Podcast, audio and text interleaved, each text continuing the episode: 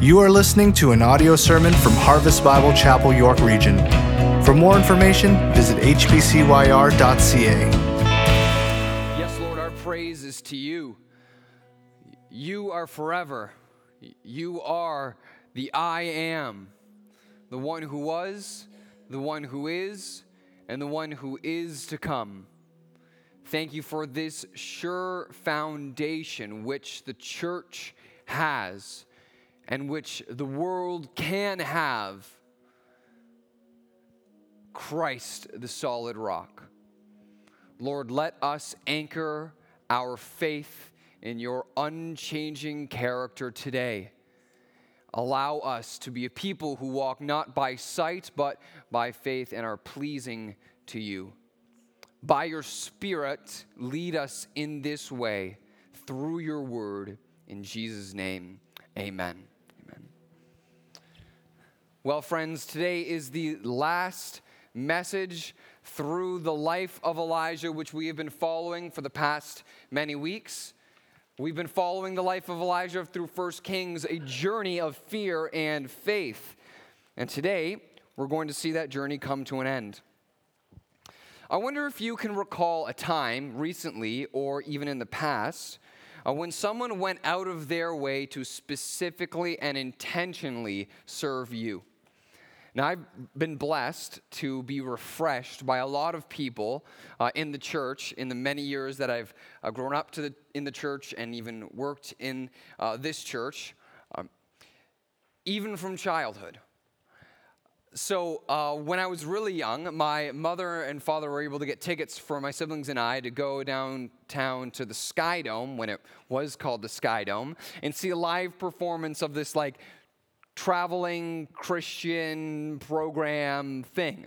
See, long before VeggieTales was around, and long before Adventures in Odyssey were there, if you grew up in church, you know what those are probably.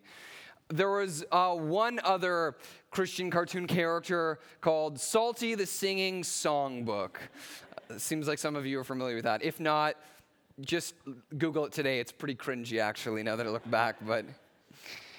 So we got to go downtown and we saw this performance. And then afterwards, I got to go onto the field. And there was like this volunteer who took me and a bunch of other kids into a group. And I think they were sharing the gospel with us. I can't remember. I was just mesmerized that I got to be on the same field that the Blue Jays played on. And though I do remember several weeks later, that volunteer uh, called our home because we provided a contact number. And Mom picked up the phone and said, Jason, there's someone to speak with you.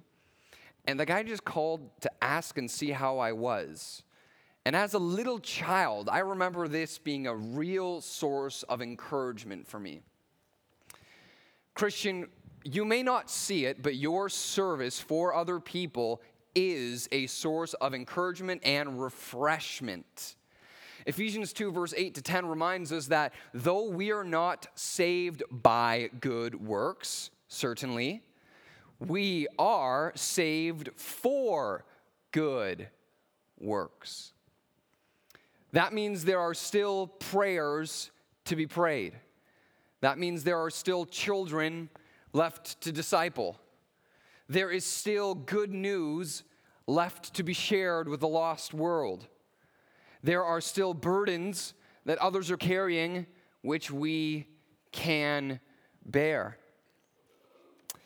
Yet, over the years that I've been working at our church specifically, I've been able to work and serve with a lot of people, many of you. Yet, of all of the reasons which I've seen people quit serving, the top reason I've seen people quit is because they become weary of doing good. And that's where Elijah is when we come into God's word today. Elijah was weary and wanted to quit. He ran for fear when his life was threatened. He abandoned God and his word. He isolated himself. He was crippled with guilt. And he became hopelessly depressed to the point of being suicidal. Yet God had better plans for Elijah. When Elijah failed, God remained faithful, and God wanted to restore and renew his weary prophet so that he could get back to work. Because God had more work still to be done. And be sure if you find yourself in a state of weariness today, this is not where the Lord wants you to stay. God wants to renew and restore us. And God can approach us in the same way that He approached Elijah. God's word today is going to show us that the Lord approached Elijah from three different angles in order to allow him to be renewed and restored back to work. Will you allow God to do the same for you today? Well, as we do, uh, let's stand together for the reading of God's word. We're going to read a portion of our scripture day today, starting 1 Kings chapter 19, verse 8, down to verse 11. This is the word of God. It speaks to us today, and this is what it says. Verse 8 And he arose and ate and drank and went in the strength of that food 40 days and 40 nights to Horeb the Mount of God. There he came to a cave and lodged in it. And behold, the word of the Lord came to him, and he said, What are you doing here, Elijah? And he said, I've been very jealous for the Lord, the God of hosts. For the people of Israel have forsaken your covenants, thrown down your altars, and killed your prophets with the sword, and I, even I only, am left and they seek my life to take it away. And he said, Go out and stand on the mount before the Lord. And behold, the Lord passed by, and a great and strong wind tore the mountains and broke them into pieces, the, into pieces the rocks before the Lord, but the Lord was not in the wind. And after the wind, an earthquake, but the Lord was not in the earthquake. And after the earthquake, a fire, but the Lord was not in the fire and after the fire, the sound of a low whisper. Please be seated, church. So we find Elijah today in a state of weariness. 40 days and 40 nights without God's word. Then he gets to a mountain, plops himself in a cave, and sits himself down. But um, God wasn't done with him. And after 40 days and 40 nights of without hearing from the Lord, the word of the Lord finally returns to him. But this time, instead of with an instruction or a command, God's word comes to the weary prophet in the form of a question What are you doing here, Elijah? In Jesus' earthly ministry, he often approached people by asking questions. Because Jesus knew something about the human heart that we should be conscious of today as well. Jesus said, Out of the mouth, can you finish that? The heart speaks. A well placed question will allow someone to respond in a way that exposes what's inside their hearts. And this is the first way that Elijah was approached by the Lord. God exposed Elijah's heart with a question. So, what was in Elijah's heart that was exposed through the question that God asked? What are you doing here? Well, four things that I've written down that I see from Elijah's response, which are in his heart. Uh, first, Elijah was avoiding ownership. The question asked was, What are you doing here? The answer given was, Here's what I've done. That wasn't what God asked. I wonder how Elijah would have answered if he answered honestly, What are you doing here? Maybe he would have said, Well, God, um, I was afraid and, and didn't trust you. And I ran because I didn't think you could protect me. And I chose to be isolated because I was afraid, but it only crippled me with guilt and, and I wanted to take my life. Elijah was avoiding ownership. He didn't answer the real question. And not only was he avoiding ownership, he was justifying his failures. Um, maybe he knew that he was wrong, But he wasn't focusing on what he did wrong. He was only trying to prove to God that he'd been doing things right. I've been jealous for you, God. I've been jealous. That's, that's true, but in this instance, he failed. Avoiding ownership, justifying failures. Also, I think Elijah was bitter. It's not a really good thing in a marriage when you complain about each other using the words always and never, because it's usually not always and never. But we use extremes because we're angry and we're bitter, and Elijah was using extremes too. I'm jealous for you, God, and they're not doing anything. Yo, Elijah, these Elijah, you're supposed to be serving these people. Why are you upset at them? Avoiding ownership, justifying failures, bitter, and uh, he was doubting God. The fact that he ran from Jezebel when she threatened to kill him shows us that he thought he could take better care of himself than he thought God could. He didn't think God could protect him, so he had to protect himself. As we saw last week, Elijah's heart is still mangled. And if Elijah was going to be renewed and restored back to work, his mangled heart needed to be exposed before God so that Elijah himself could see what God had already seen. Last week, I told you a story to illustrate what it means to have a, mangled heart by sharing that when I was a kid, my back got really mangled because as a grade four, I was carrying a knapsack with way too much weight in it. Do you guys remember that? I didn't tell you how I got fixed, but like my back got fixed, right? But it took a long time for my back to get fixed. I had to go to the chiropractor and the chiropractor did some, some of the cracky magic thing. And, um, and then the character, chiropractor said, Next, all right, here's your solution. It's going to take a long time. You can't use your pillow for the next couple weeks. But what you will do is just take a towel, roll it up, put it under your neck. And it was really annoying and took a really long time. But eventually, having that towel under my neck while I slept at night allowed my spine to realign itself. Yet, I would not have been able to have my spine realign if I did not first look in the mirror to actually recognize how mangled my back really was. If our hearts are going to be renewed and restored, we need to see our mangled hearts the way that God sees our mangled hearts. Do you? Now, I was able to speak and pray with a lot of you last week and who recognized that your hearts were mangled, but the reason why you recognized your hearts were mangled weren't different from Elijah's. Elijah's heart was mangled because he feared, he failed, he ran from God. Some of you express that your hearts are mangled not because of your own failures, but because of like external environmental influences. Several people I spoke of because of their failing health.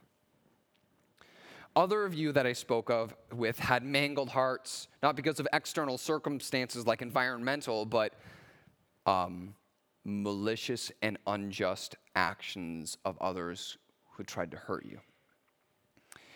And often I found that people in those two scenarios, when people hurt us or when there's circumstances we can't control, our hearts are mangled specifically with, and general, generally with, with anger. And good Christians don't want to admit that they're angry sometimes I speak with people in scenarios like this, and they preface the way that they describe their feelings like this. They'll say, Well, I know I'm not angry. I don't think I'm angry, and I don't want to be angry, but, but, but this person did this thing to me, and, and, and just, I'm just upset, and I just want some answers, and, and if you're suspending your happiness until the problem gets fixed, or until you get an, ang- an answer, you're angry? Are you willing to see your heart in the way that God sees your heart? Some of us, though, are exactly where Elijah is, as I have found myself in the past. Our failure, our circumstance turned us away from God. And because of what we've done, we've become weary.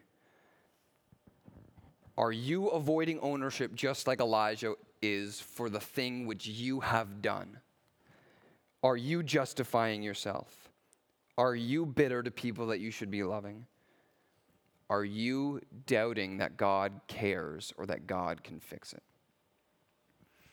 If this is you, then allow me to briefly model what the Lord did with Elijah with all of us. Brother and sister in Christ, what are you doing here? How long have you been here? How did you respond when that first came about? What did you want when you responded that way? If you could go back, would you have responded differently? Where do you think God is in all of this? Maybe you've never allowed people to ask you those questions before. I don't see a scenario, and I don't think the Bible paints a scenario where we could ever find renewal and restoration if we're not giving other people permission to ask these hard questions in our lives. In fact, what the Bible does paint is a picture of a heart that gets even harder if we choose to isolate ourselves from this type of fellowship. God wants to renew and restore us back to work. And it hurts.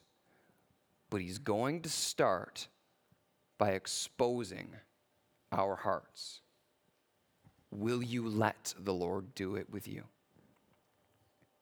There's a second angle, though, the second angle that God approached Elijah from is found in verse 11 to verse 13. Let's read that there again, okay? Verse 11 to verse 13 says, And he, the Lord, said, Go out and stand on the mount before the Lord. All right, so Elijah's sitting in his cave. And it kind of sounds to me like, uh, looks to me like I might have looked like when my parents caught me doing something that I know I shouldn't have done as a kid. And I'm just like storming off into my bedroom and slamming the door and sitting there and sulking there. And it kind of looks like Elijah right now, just sulking in the cave. But God's like, hey, come, come, come stand out before me. Because see, God's our good father, and at the right time, our father is going to help us deal with our issues. God doesn't want him in the cave, he wants him out of the cave. How is he going to get them him from in the cave to out? Well, let's keep reading. And behold, the Lord passed by, and a great and strong wind tore the mountains and broke in pieces the rocks before the Lord. That is a strong earthquake. That would get my attention. It apparently didn't work for Elijah. The Lord was not in the wind. And after the wind, an earthquake, but the Lord was not in the earthquake. And after the earthquake, a fire, but the Lord was not in the fire. And after the fire, the sound of a low whisper. And when Elijah heard it, he wrapped his face in his cloak and went out and stood at the entrance of the cave. The way that God, God got Elijah out of the cave and to stand before him was that he provoked Elijah's attitude with his presence. God provoked Elijah's attitude with his holy, awesome presence. Now, God did it in a very unique way. And there are some significant things that we need to identify here that are specific to Elijah that will first, un- understanding his scenario, will allow us how God can provoke us to stand before him. Three significant things we need to identify here. Um, first, the place where God provoked Elijah is pretty significant, all right?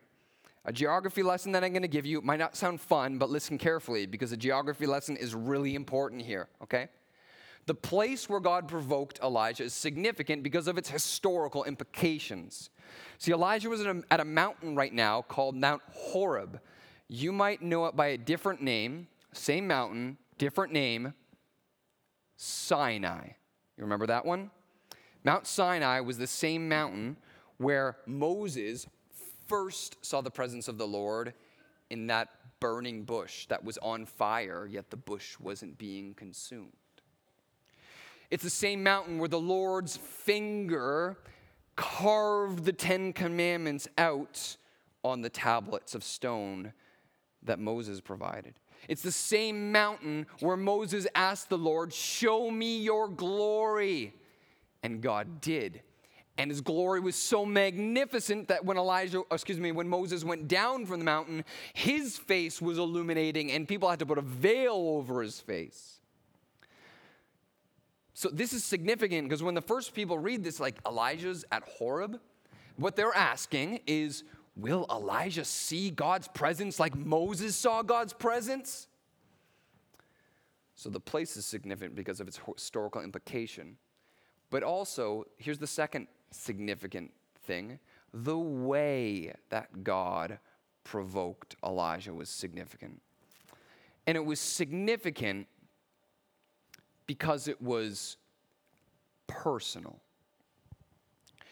So there are four ways that God shows his power, but three of them, or excuse me, only one of those four contain God's presence. And these, this is a contrast. The, the three ways where God's presence isn't is the, the fire, the uh, earthquake, the whirlwind. And I'm going to call these the dramatic ways that God's power is shown. But you know what? Elijah was kind of used to the dramatic. How many times did I emphasize last week, like, yo, this guy called down fire from heaven? He's already seen that. Pfft, see it again? Eh. Been done, been there, done that. Elijah saw a kid raised from the dead. Elijah saw oil and flour spontaneously regenerate three days, excuse me, for three years every day. Elijah was used to the dramatic. The dramatic didn't provoke him. God chose another way to provoke him. Not the dramatic, but the simplistic. The sound of a low whisper. That got him out of the cave. And it was personal to him. Now, I feel like I need to take a minute to do some like Bible housekeeping here because whenever I've read this passage before, I preached this passage right now and studied this passage this past week, I've always had this baggage that followed this like low uh, sound of a whisper. Um, there's actually another translation that you might be familiar of that calls this low whisper uh, a still small voice. Have any of you heard that before? The still small. And whenever I've heard this passage preached before, I've heard it preached in a way that really emphasizes you got to look for the still small voice. You got to look for the still small voice. And I don't think that's the right way to preach this passage because I think it was personal to Elijah. I don't think we should be looking for the still small voice any more than you should be looking for the burning bush. I don't think you should be looking for the still small voice any more than you should be looking to be swallowed by a whale like Jonah. I don't think you should be looking for the still small voice any more than you should be looking for the bright light that blinded the Apostle Paul. This was personal to Elijah. The contrast of the dramatic and the simplistic is important. The way, excuse me, the place is significant, the way is significant. The response is also significant. Look back at the text, verse 13. How did Elijah respond to the low sound of the whisper? Verse 13, and when Elijah heard it, he wrapped his face in his cloak and went out and stood at the entrance of the cave. Why is that significant? Well, Remember, same mountain, Sinai, Moses' personal experience with God was the burning bush. And Moses and Elijah both responded to God's personal manifestation of his presence in the same way. When Moses saw the burning bush, it says that he was afraid and wrapped his cloak around his face. When Elijah heard the still small voice, he also wrapped his cloak around his face. Since they responded in the same way, I'm inclined to believe that Elijah's attitude was provoked in the same way that Moses's was. God provoked their attitude with his presence so that they would fear the Lord. And that's what the Lord wants to do with us today. Elijah, when he heard the still small voice, yielded himself to the authority of God. He did not know what would happen, but he knew, he recognized who he stood before, and he had to yield himself to the Lord. I've been able to go on a lot of road trips throughout my life. I don't know about you, but I really, really love road trips. When I was a kid, my parents did skiing, and we got to travel all around Ontario and sometimes across North America. Loved road trips. When I was in university, I went down to school in Virginia, and I got to travel through a lot of the southern United States. Uh, it was fantastic. Loved road trips. Uh, even now, it's it's great just to go up to the cottage in Muskoka or out across. Fantastic. But wherever I've driven, there have been there's one specific stretch of street that always frustrates me more than any other stretch of street in all of the places I've been able to drive. And that's the 404 South when it hits the 401 and merges into the DVP. And all of a sudden, 20 some odd lanes, it feels like, merge into like three. And it feels like it's impossible to finally squeeze in. Um, my wife actually has a really good trick and it works really well. Because i've noticed that like when i don't want people to come into my lane and i don't want to yield the right of way to them i just don't make eye contact. Just 10 and 2 look ahead be right on the other person's bumper and, but we see that about other people. So my wife sitting in the passenger seat rolls down the window and with the big kindest smile on her face puts her entire torso out and just goes starts waving like this and it works so if you think you have a better tip, uh, don't worry. Someone also already came up to me after one of the previous services and tried to give me a good tip. This is the best one. You should try it yourself. But where other anywhere else that I'm driving, though, there's always, um, no matter what, one vehicle. Whenever that vehicle comes around, you gotta yield to that vehicle. No matter eye contact or not, whenever you see the sirens of an emergency vehicle in your rearview mirror or ahead of you, there's only one response yield. And if we're going to be renewed and restored, weary as you may be, having run from God, the Lord will provoke you and wants to provoke you with the knowledge of his presence so that you will yield yourself before him even though you don't know what's going to happen. There have been a few personal ways where God's done that with me. One that I can recall in particularly that so provoked me to change and so provoked me to offer myself over to the Lord. And that's what God wants to do with you too. I remember at camp, end of grade nine, before grade 10, sitting with my Bible open, somehow I found myself in Ecclesiastes. It was at a time in my life where all of my buddies, all of my buddies from church, were starting to go and party, and I was wondering, am I going to do the same thing? Opening up my Bible to Ecclesiastes 11:9, it says, "Be happy, young man, while you are young."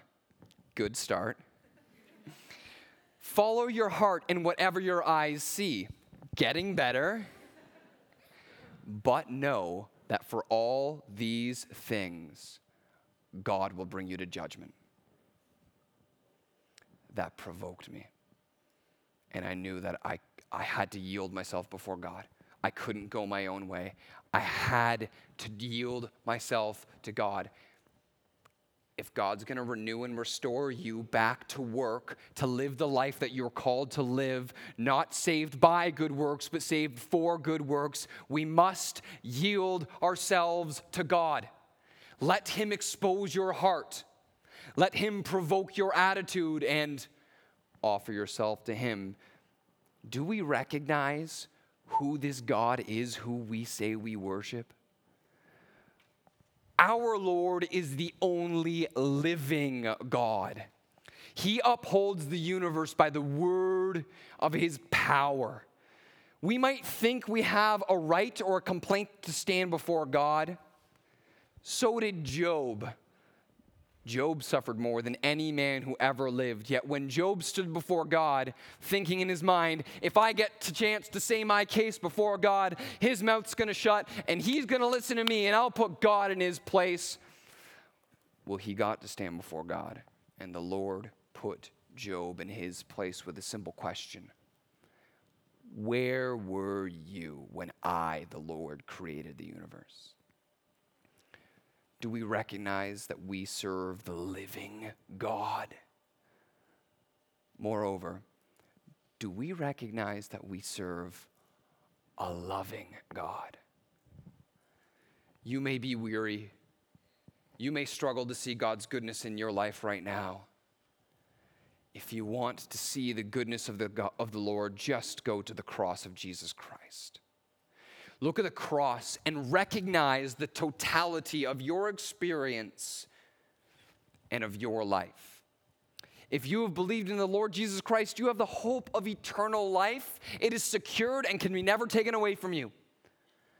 Moreover, God chose you before the foundation of the world to be his beloved child, and even while you were his enemy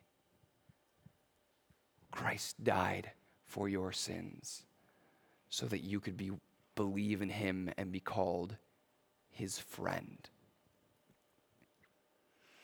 Maybe you have never put your faith in the Lord Jesus and you wonder how could people go to a church and say that a God that you can't see is good because we see the face of Jesus Christ.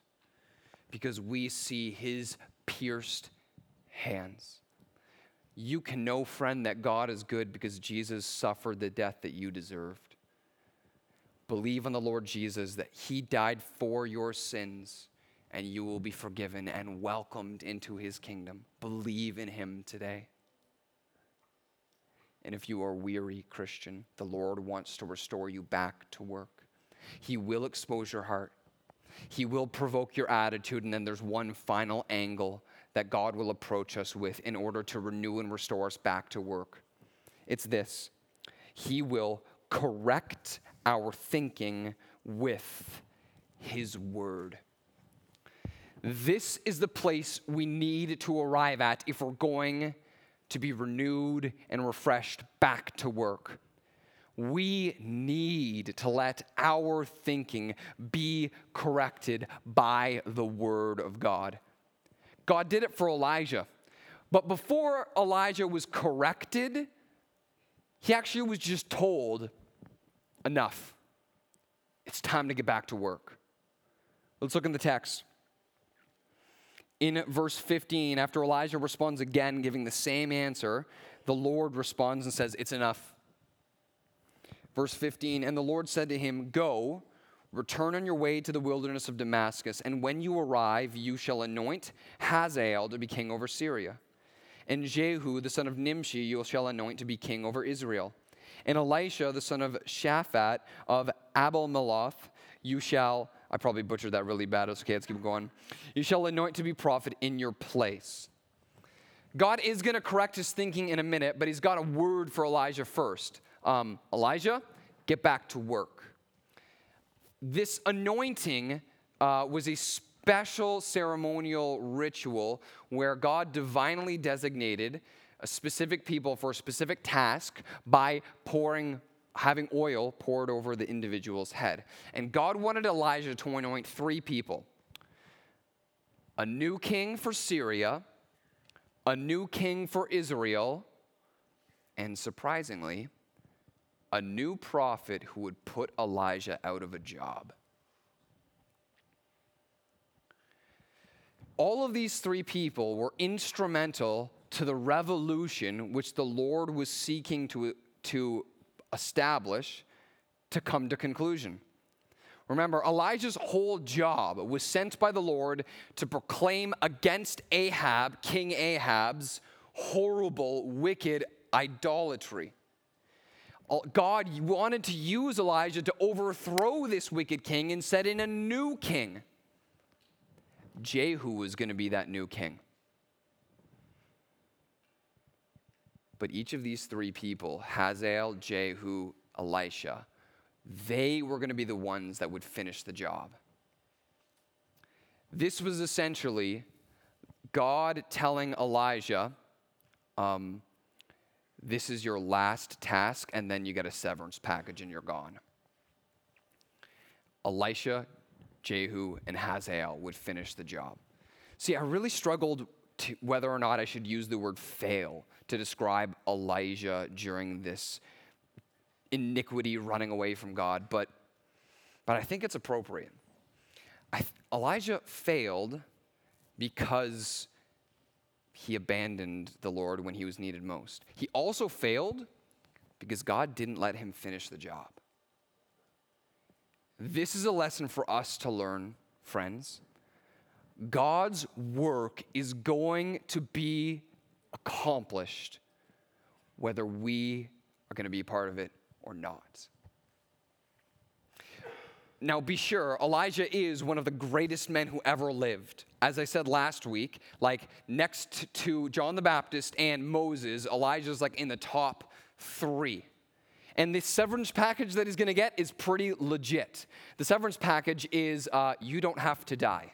I will take you up into heaven in chariots of fire. Pretty big deal but his failure was big enough that he wasn't allowed to finish the job. So, how did God correct his thinking? He told him, Time to go back to work. How did God correct his thinking? The Lord said in verse 18, look at me, look with me there. Yet I will leave 7,000 in Israel, all the knees that have not bowed to Baal, every mouth that has not kissed him. Essentially, the Lord is telling Elijah this You think you had to run because I couldn't protect you? I've been protecting 7,000 people this whole time. You're wrong, Elijah. You think you're the only one worshiping me? I've preserved 7,000 others who can worship me. You're wrong, Elijah. You think I can't finish the job that I started?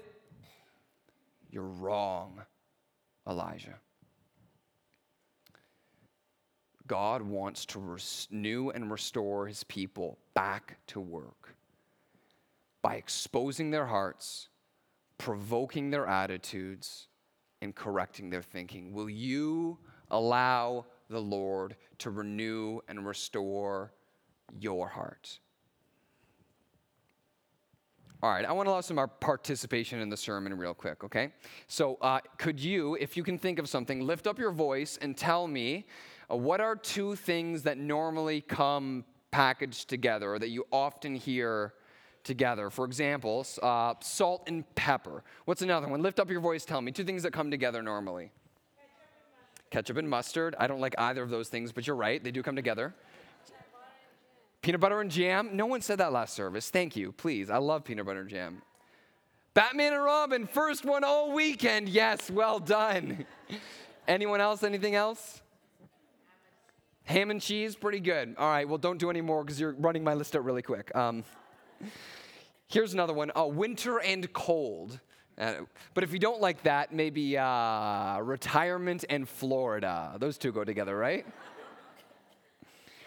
Now, like it or not, there are some things about the nature of God that always go together God's mercy and God's justice.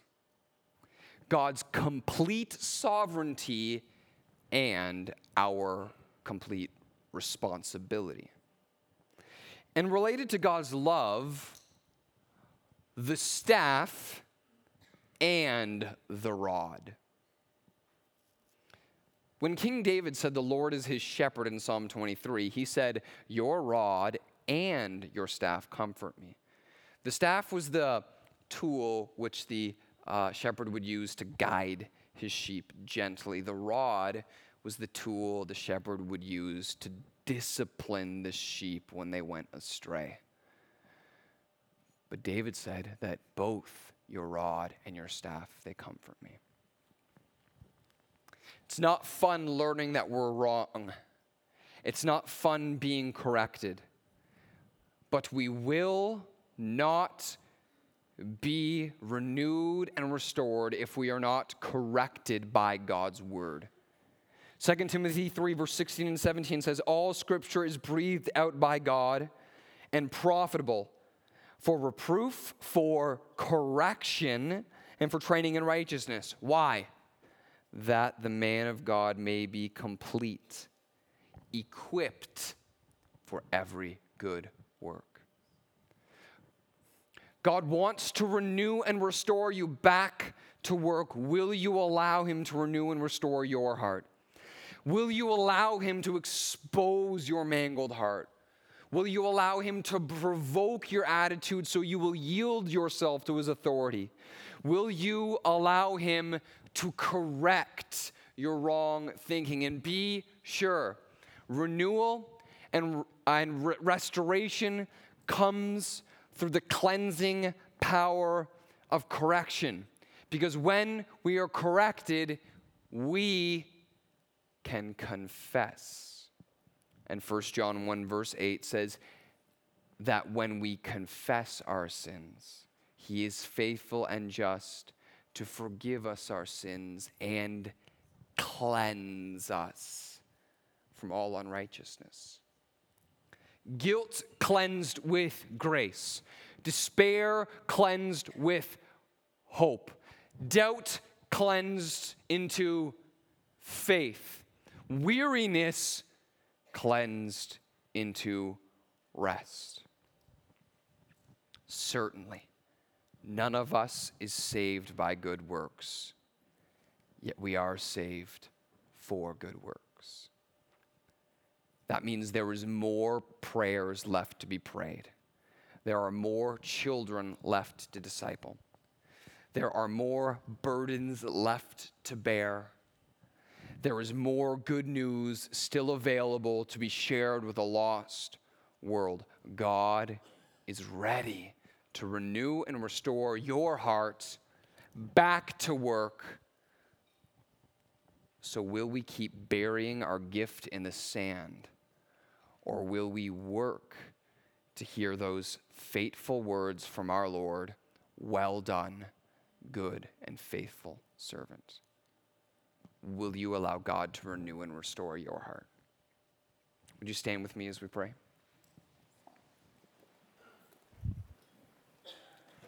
Father in heaven, thank you for the blood of Jesus Christ.